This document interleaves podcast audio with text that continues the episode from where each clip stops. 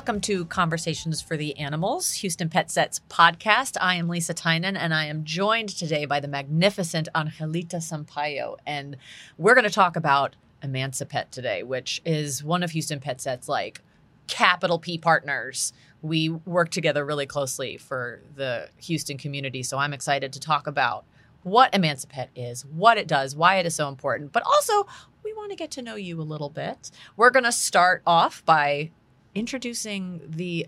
I, I'm going to preface this with we had a conversation not that long ago where you told me about your like life history and employment Yes, history and it is so varied and so interesting that that's where I want to start because you have done a ton of really seemingly random stuff that has led you magically into the veterinary world which Yes. I find very interesting.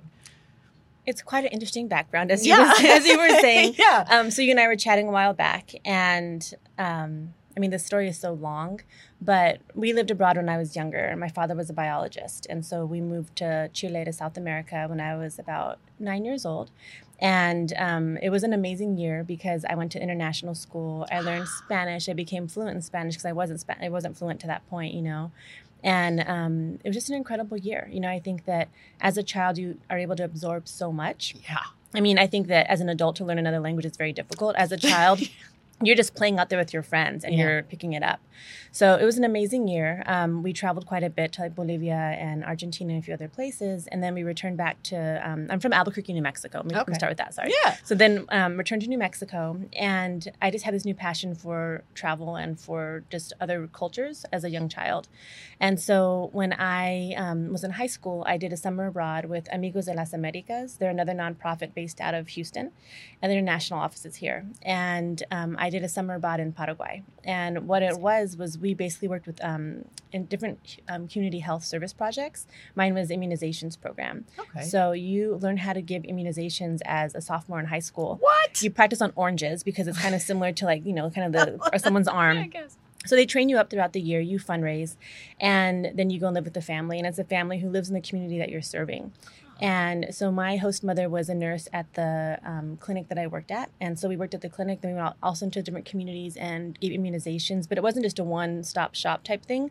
We did a lot about um, educational conversation on like hygiene and HIV prevention and awareness. So we were able to do so much in that community, and that was my first time kind of going away from my family, doing my own thing abroad. And so then fast forward into high school, I ended up graduating a semester early from my senior year to live in Brazil. And that was an incredible, Glorious. incredible time. So that was kind of where it kicked off for me as an adult. Um, and so I did an exchange program in high school in Brazil. I went and had my undergrad at um, University of New Mexico.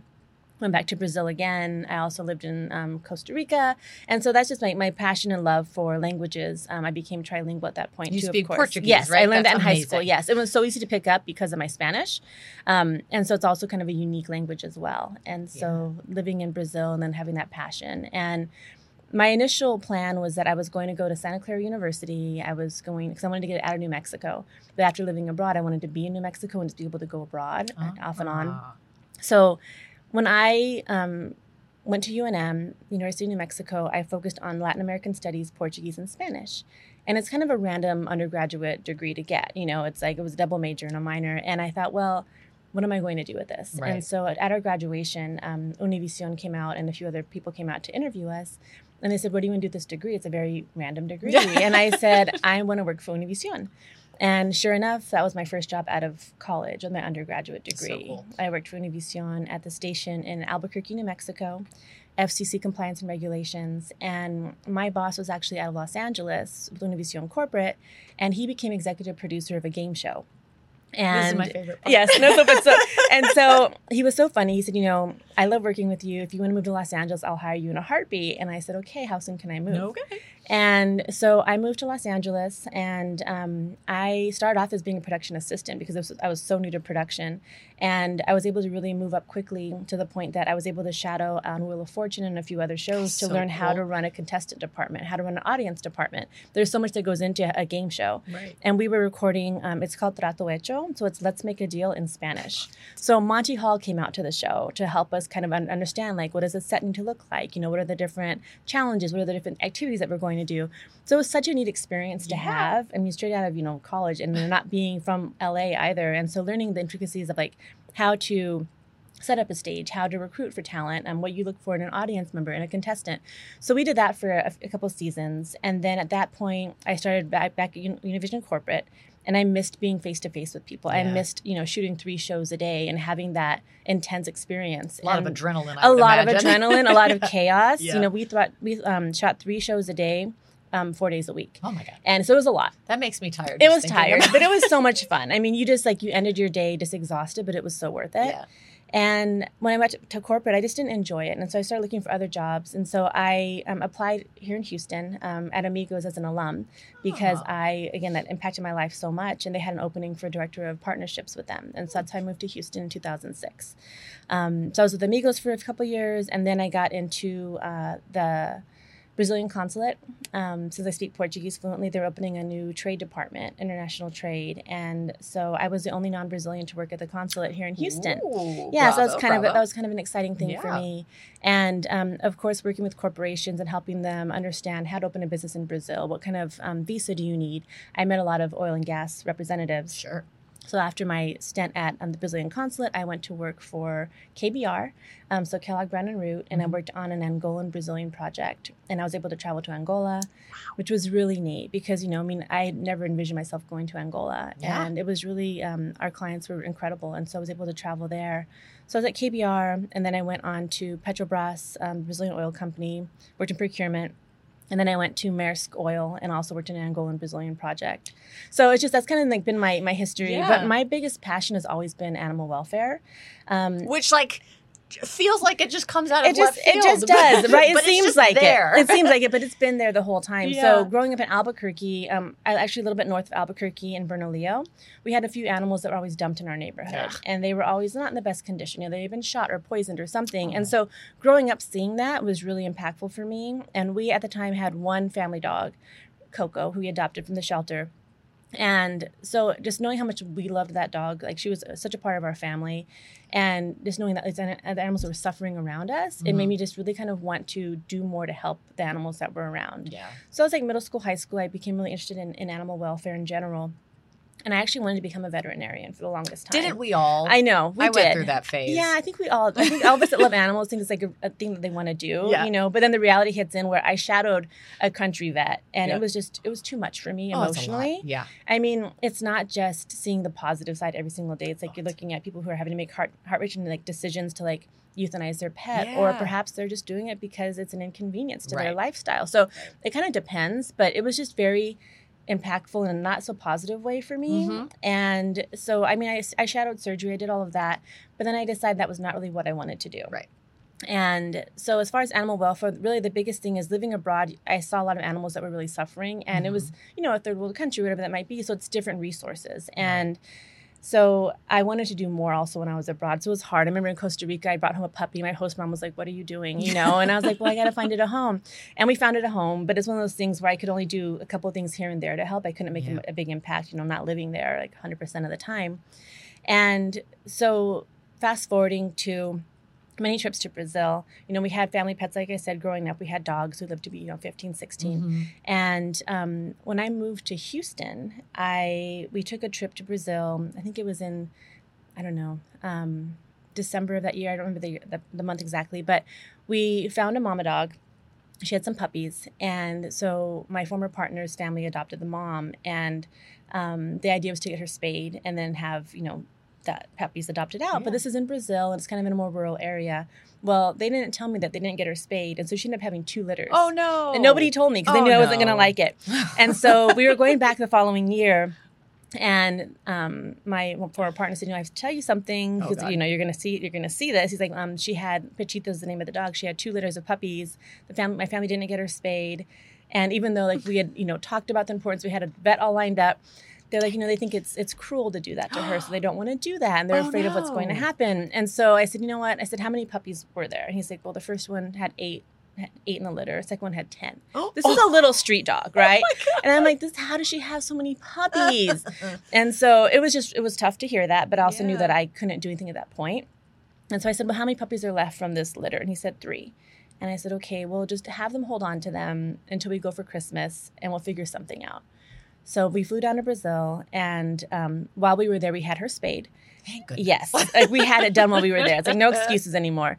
And so there were three puppies remaining. And I remember like when I just I saw them for the first time. They were outdoors, you know, they were in a little area, and this little brown gold puppy, and I just knew he was mine forever, right? And he he had um, his belly was full of worms. Like he was so, so we named him Buddha because he had a big Buddha belly. and then there were two girls, and we named um, Flora and Nena. And then, you know, the idea was to bring all three of them back with us. Now that Mama was spayed, Sure. um, bring all three of them back with us. And I was going to keep Buddha and then get the girls off, you know, spayed and everything else and then adopt them out.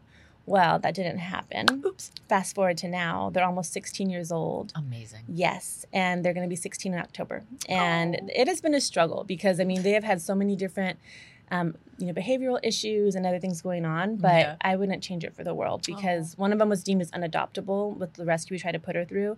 She's an amazing dog today, Yeah. you know.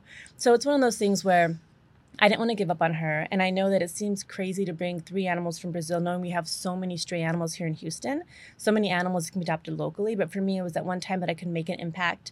And it was not easy to get them back from Oh, Brazil. I'm we had to go through Ministry of Agriculture. We had to fly them from Brazil to Miami, hire a customs broker, and then we had to fly out to Miami. It was just, it was a lot. Holy complicated. Yes, it was very complicated. Yeah. But at the end of the day, like I said, I mean, I wouldn't change it because I love them so much. They're and they've been my biggest inspiration. Okay. And so that's kind of where this all came about, where living in Houston, bringing them here as puppies, and then seeing stray animals all throughout the city, I'm like, where are these dogs coming from? I don't understand, you know? They like come out, literally come out of the woodwork. They really do. And in Albuquerque, again, like they'd be dumped from like um, some of the neighboring areas. But here it's like I, no matter where I'm going, I find a stray animal. So I lived in Montrose when I first moved here, the Heights, and now I'm in Spring Branch.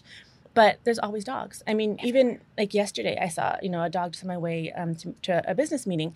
And so I started, you know, stopping to try to help. But the thing is, when you have three dogs at home that are reactive and have behavior issues, Yeah. I can't bring every dog home, oh, right? sure. Yeah. but I did my best. so I said, well, how can I try to like make an impact here, knowing that I'm limited at home because Yeah. of what I have at home with my dogs? So I started doing independent rescuing, and I got involved with Friends for Life Mm-hmm. because they would help me at least get the animals through their adoption program. Right. Um, a lot of times I had to foster them myself, but it wasn't normally too long of fostering. And then I got involved with RPM, Rescued Pets Movement, Mhm. because it's short-term fostering, Right. and those are animals that are off the euthanasia list that are truly code red, right? Right. and they're also highly adoptable. And so it's shocking to me that these animals that are perfect, I mean, they have, unlike my dogs, they don't have behavior issues. You know, they're nice, they, they have all these different things.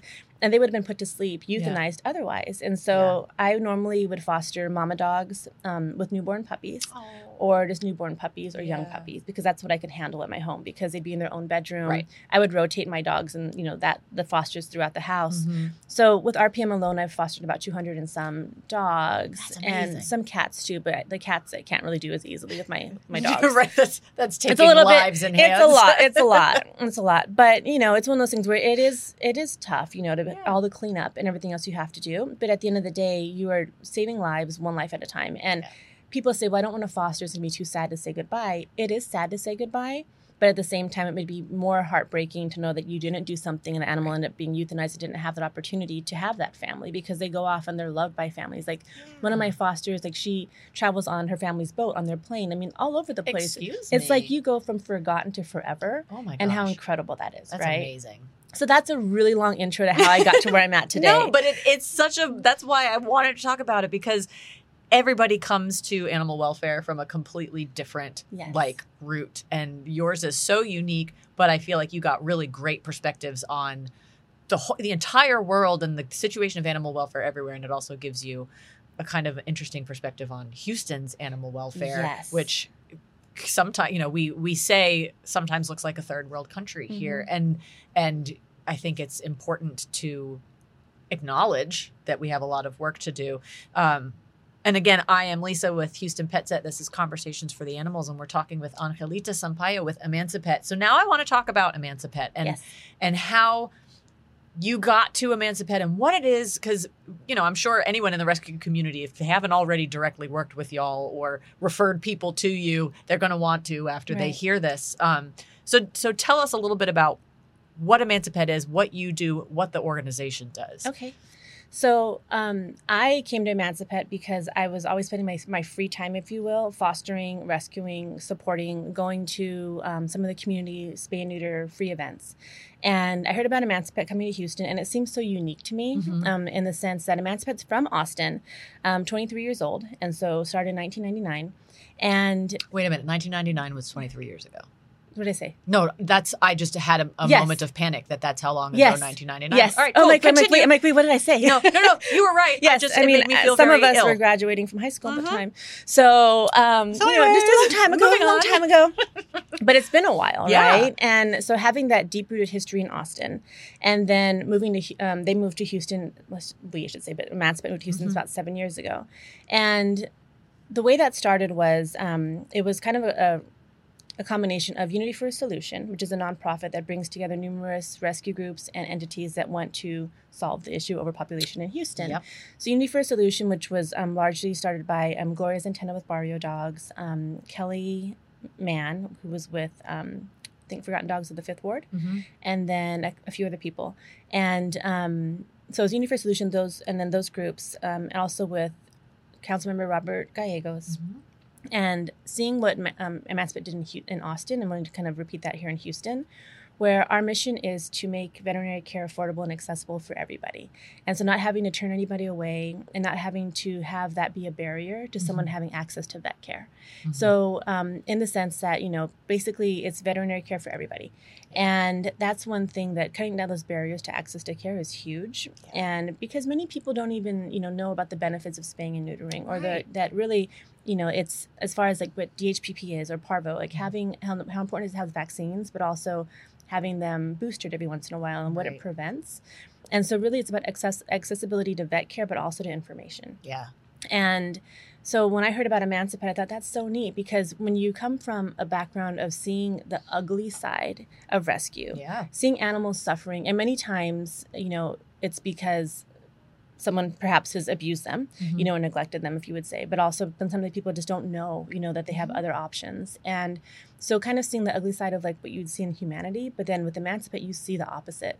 You see people being empowered, um, under, you know, creating new um, bridges between access to care and then people understanding the importance of spay neuter vaccines Mhm. et cetera and so you see the positive side and in emancipet it's all spay neuter services and wellness services Right. and heartworm treatment here in houston and austin they do a little bit more as far as special surgeries but not having to see the euthanasia part too is big You It's very for- inspiring. it is and so for me it's like i started following emancipet's activities and then you know again it's like i had my jobs that i was challenged with and i enjoyed the travel but it, my heart wasn't there Mm. and Mhm. so when they were hiring for the vice president role I, I said you know what i would love to work for this organization and that's how i came um, to join the team about three and a half years ago and so what we do is what i was saying a second ago is you know we have different clinics throughout houston how many are you up to now? now we're up to three Whoop, whoop. Yes, and so seven years ago started the first. Um, when Emancipet goes into a new community, it's in um, it's in a mobile unit basically, Right, a goose, gooseneck trailer, and it pretty much is a mobile, huge um, spay neuter and wellness clinic. And it's not mobile though. I mean, you kind of you just park it. yeah you park it yeah you park it, and it's really big. And so when it started seven years ago, it was at the Ripley House um, and Alpha Navigation, Mhm. and that was again because of a lot with Gallegos and Barrio Dogs and Unity, and so it was parked there for a while to be able to kind of grow attention and understanding of the services. One component that I think is really neat that we have here in Houston is a community outreach person, community outreach um, coordinator, and that's Stephanie Plata. Shout out to Stephanie. Stephanie's amazing. And anybody who knows her loves Stephanie. Yeah. And so, what her role was to really just kind of go door to door and talking to people. We want to make sure that we are very respectful of our all of our clients Mhm. and our community. We never want to push our agenda because, again, our agenda is again to make it accessible to everybody. But Mhm. if someone does not want to spay or neuter their animal today, perhaps they're going to want to do that a year from now. Right. But being non-judgmental being very open and treating everybody with compassion and dignity. So we make sure that's a huge pillar of who we are and like yes, because again, you don't want to shun somebody and you may not understand why they're making that decision, but talking to those families or having that open communication, you're going to understand what persons what people are thinking and have that dialogue. Yeah. So with Stephanie, a lot of it's just like, hey, this is who we are, this is what we do. And then they might ask questions, they may not. And then, you know, I know she's just had families in the past that wanted to just do the wellness initially, you know, the shots, and then maybe after a year or two decided they wanted to spay or neuter their pet. And so Mhm. again, knowing that we're there for them, whether it be today or five years down the road, and we're always going to open them. I mean, welcome with open arms. You know, basically coming moving forward. Yeah. And so that's a big thing. What we do in Emancipet is we have the spay and neuter component. At each of our clinics, depending on our doctor's capacity, we will spay and neuter maybe 25 to 35 dogs and cats per day. Per day. That's per day amazing. at each clinic. So you, Oh, again, wow. at each clinic, yes. Yeah. So imagine, I mean, again, so our clinics are open various days of the week, Mhm. um, but there's some days that you're hitting that target. You know, Yeah. almost 100 animals that you're spaying and neutering throughout all the different clinics Oh, every that's single So day. many. I love that. That's a lot, and the demand is really high. Right. So, Emancipet was kind of um, scaling up little by little until Hurricane Harvey hit. Hurricane Harvey, and we were able to do a partnership in which we were able to offer free services for Mhm. an extended period of time. And so that's when we really took off in the community because people were impacted obviously by the hurricane Yeah. and people still are today, you know, trying to kind of recover in, in many ways. And so the fact that that was kind of the first time where there was a lot of um, focus on people and their pets and not being separated from their pets, Yeah, right? Because people were going into shelters and they couldn't bring their animals with them. And so, how do you make that decision, right? Mhm. And some people were just risking their own lives because they did not want to let their animals stay behind. Right. And that's a big part of what we do is again like seeing the bond and the relationship between people and their pets. And some people think, well, if you can't afford the vet, you shouldn't have the pet. But the truth is, like, we don't know where the animals come from, you know? And at the end of the day, it's not our place to judge. But many of these animals are stray animals that these families have taken in Mhm. and that they're loving and that they're doing the best that they can for their pet. And so it's a very optimistic perspective Mhm. in that we believe people are good and will do what's best for, best for their pets when given the opportunity to do so. Yeah. And so, again, coming from the side of rescue where you don't see that, and if you spend a day at the clinic, you're going to see that like cli- client and client after client. And, you know, last year we had about 60,000 visits at um, our chew clinics at the time. Wow. We opened our third one this year in March, and um, that's a lot. That's and that's amazing. it's it's it's quite a, a you know a large amount of animals, and most of those animals came more than once a year. Mhm. And so they came like, you know, for their initial checkup and they came back for their boosters, whatever that might be. And so just knowing that we have that connection to the community and we're in areas that are underserved, so areas that do not have veterinary access for the most part. And knowing that someone, you know, maybe shopping across the street at Fiesta and they see our sign, they're like, well, what's Emancipet? They pop over, we have that conversation, and then they become a client of ours moving forward. And that's I- will tell you that's one of the reasons that Houston Pet Set loves working with Emancipet so much is that that non-judgmental aspect Yes. that you know we firmly believe that if an animal has a home, if there is any way to keep it in that home, that's Right. the ideal outcome. Right. And if the barrier is the cost of veterinary care, let's eliminate that barrier Yep. because like you said, they they took that animal in out of the Mhm. goodness of their hearts. Whatever the case may have been leading up Right. to it and that animal is loved, that's a better outcome for them than taking them away or shunning them for whatever reason because they can't afford vet care. So that's one of the reasons I think our partnership with our organizations works so well is Mhm. that why add to the stray or Exactly. unadopted population when all we have to do is take down this barrier. And veterinary care is expensive. It is. And it's not anybody's fault. It's expensive. Right. And that's not because anybody's gouging. Nobody is any vet listening to this is like, I am not making a profit. Right. Thank you very much. Like, no kidding. it's just really expensive but i i know that it's it's comforting to have emancipet as an option even for other veterinarians to say Mhm. look i appreciate that you're here and you want care and we can't necessarily offer it to you at a price you can afford but here's a group that can Right. and that's you know that's uh, it makes it more of a community rather than sort of a competitive It does. and that's that's huge because we can't address this problem unless we all work together No, completely. And that's the thing. I mean, a spay and neuter at some clinics, and again, this is nothing against full service at all, but it can be, you know, four hundred dollars. yeah And ours is less than ninety. And so again, it's it may not seem like a lot to somebody, but when you're trying to figure out like how you're going to feed yourself and your family and Yeah. pay the bills, like that's a lot of money. keep the lights on yeah. Exactly, exactly. And so, you know, I know last year it's with with COVID especially, we saw just a huge increase in oh yeah and clients and there were a lot of new clients and we do not income qualify and so i know for me like having three senior dogs right now i Mhm. mean they are there's a lot that goes into that. And one Yeah. of them's in hospice care. One of them Oh has to my has like someone that comes to the house. And so it's like all these things where a lot of money's being put into that. Mhm. And I'm glad that I'm able to do that. But not everybody's able to do that, Absolutely, right? And so even the most basic care can be very costly. And so looking at again that access to care and so partnering with Houston Pets that's incredible because I think it's so important for us to look at the strengths that we each have as an organization. Mhm. I think it's a multi-pronged approach to a wicked problem, right? Yeah. So it's not going to be easy. There have been improvements. We have so much work to do moving forward. Oh, I mean, boy, we can all we. agree on that, right? Yeah. And so people are, you know, have transport programs like Houston Mhm. Pet Set, which is amazing, and like Rescued Pets Movement also, because these are animals that are on, you know, code red right now on that list. And if we don't pull them and get them into foster homes and transport out, they will be they will be euthanized, Mhm. right? And so at the same time, looking at making spay and neuter accessible for everybody, and then also wellness, right? Because we see so many cases, and I'm sure you guys do too, of um, you know parvo and distemper and and so so many animals are dying because of that and suffering because of that. And not only the animals but their people as well. Those families that they that love them have brought those animals into their home have created that bond and all of a sudden this animal is sick and they may not understand why. Right.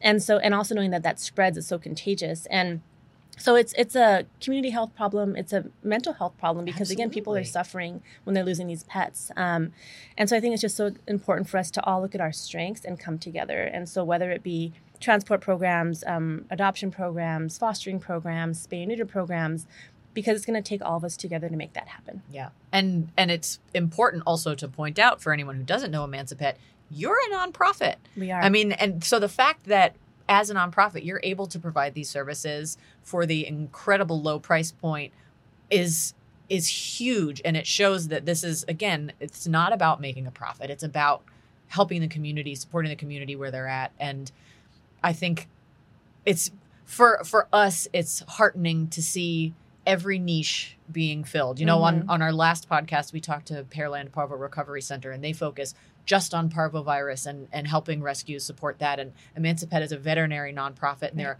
are very few of those in the area but knowing that that that is an option for people it's just all these little holes get plugged Yep. and eventually we will stop the overflow or the sinking ship or whatever the metaphor you want to use Mhm. um, and like you said using our strengths because this is you know we we look outside you know on the way here you see a stray dog you go home and there was a cat that no Right. longer you know didn't didn't make it across the street and it can feel really really unsurmountable insur- Mhm. i don't insurmountable is that the word um and, until you look at the people who are actually on the ground doing the work right which is what Emancipet is for sure doing.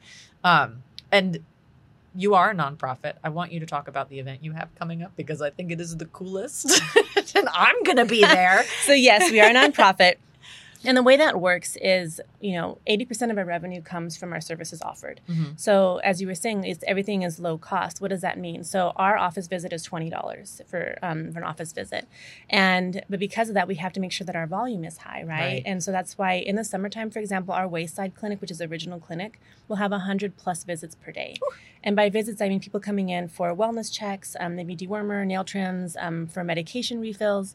That's a lot. That's a lot. and um and so we keep it again high volume and then that's why I also spay and neuter is high volume and people also wonder well, well if it's so high volume is it safe?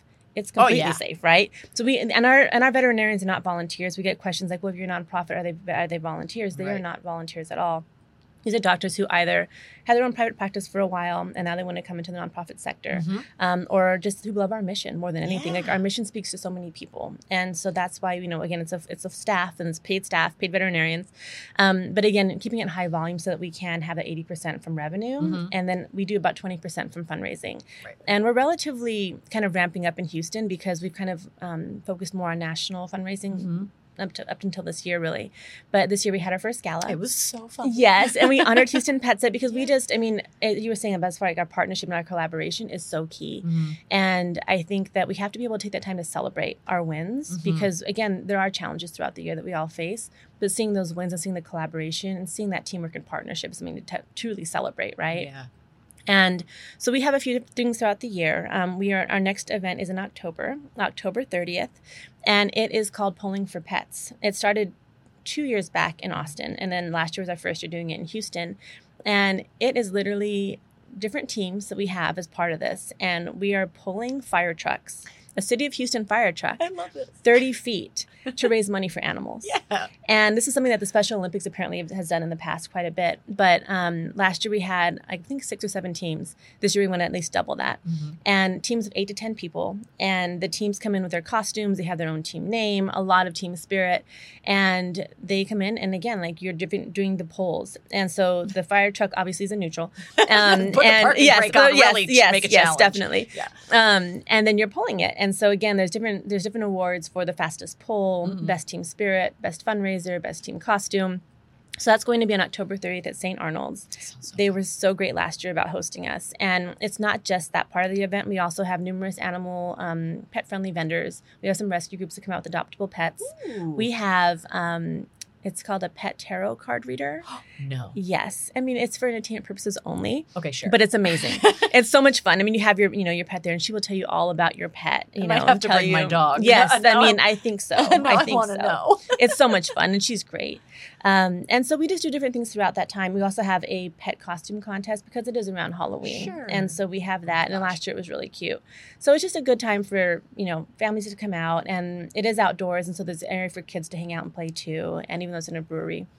And it was so much fun. And the funds raised go to sort of subsidizing the cost of veterinary care yes for those who exactly. can't afford it. exactly. Yep. That's wonderful. yes. And we and we need to focus more on that too because Mhm. again it's like we can only keep our prices low as long as we can meet that number right? Right. and we have had to increase throughout the years here and there you know of course especially with covid with our costs going up so high The supplies just to ship it was them so much and then knowing that some of the things are you know some like the masks and gloves those are things that were needed across the world Yeah. you know for covid and so the the procurement was more difficult and Mhm. the price went up and so it was tough for us to have to increase our prices but it's that or you know not be able to offer our services Right. and so that's where that all kind of came in but It's so great. I, Yeah. I it warms my heart. I love because outside of the animal welfare world, I also worked in the veterinary field, and I I love the passion and the dedication that these folks have for not only the pets but for the people who Yes. love them, and Mhm. that that is exemplified. I know I've met some of your team, and they are so phenomenal They and are. just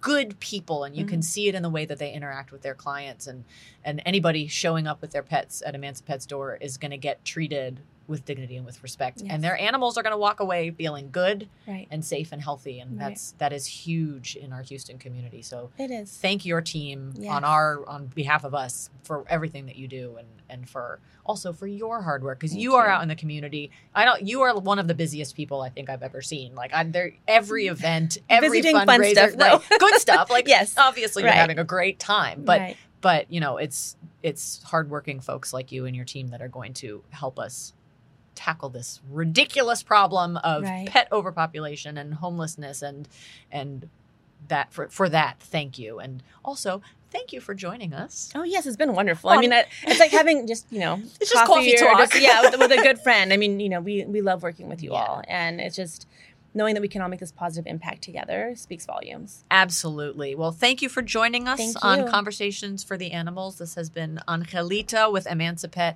um, we'll probably have to do this again just because it was so I think we fun should, yes. it was Yes. yeah thank you all Next for time we'll bring joining a puppy or two. Okay, maybe I know I know our producer Keegan would enjoy that. He'll be will Yes. it'll, it'll be a disaster of a production. It'll be we'll fun. It'll fun. be fun. Awesome. Well, thank you, Angelita. Thank you so much, Lisa. And thank everyone for tuning in. Thank you. Bye.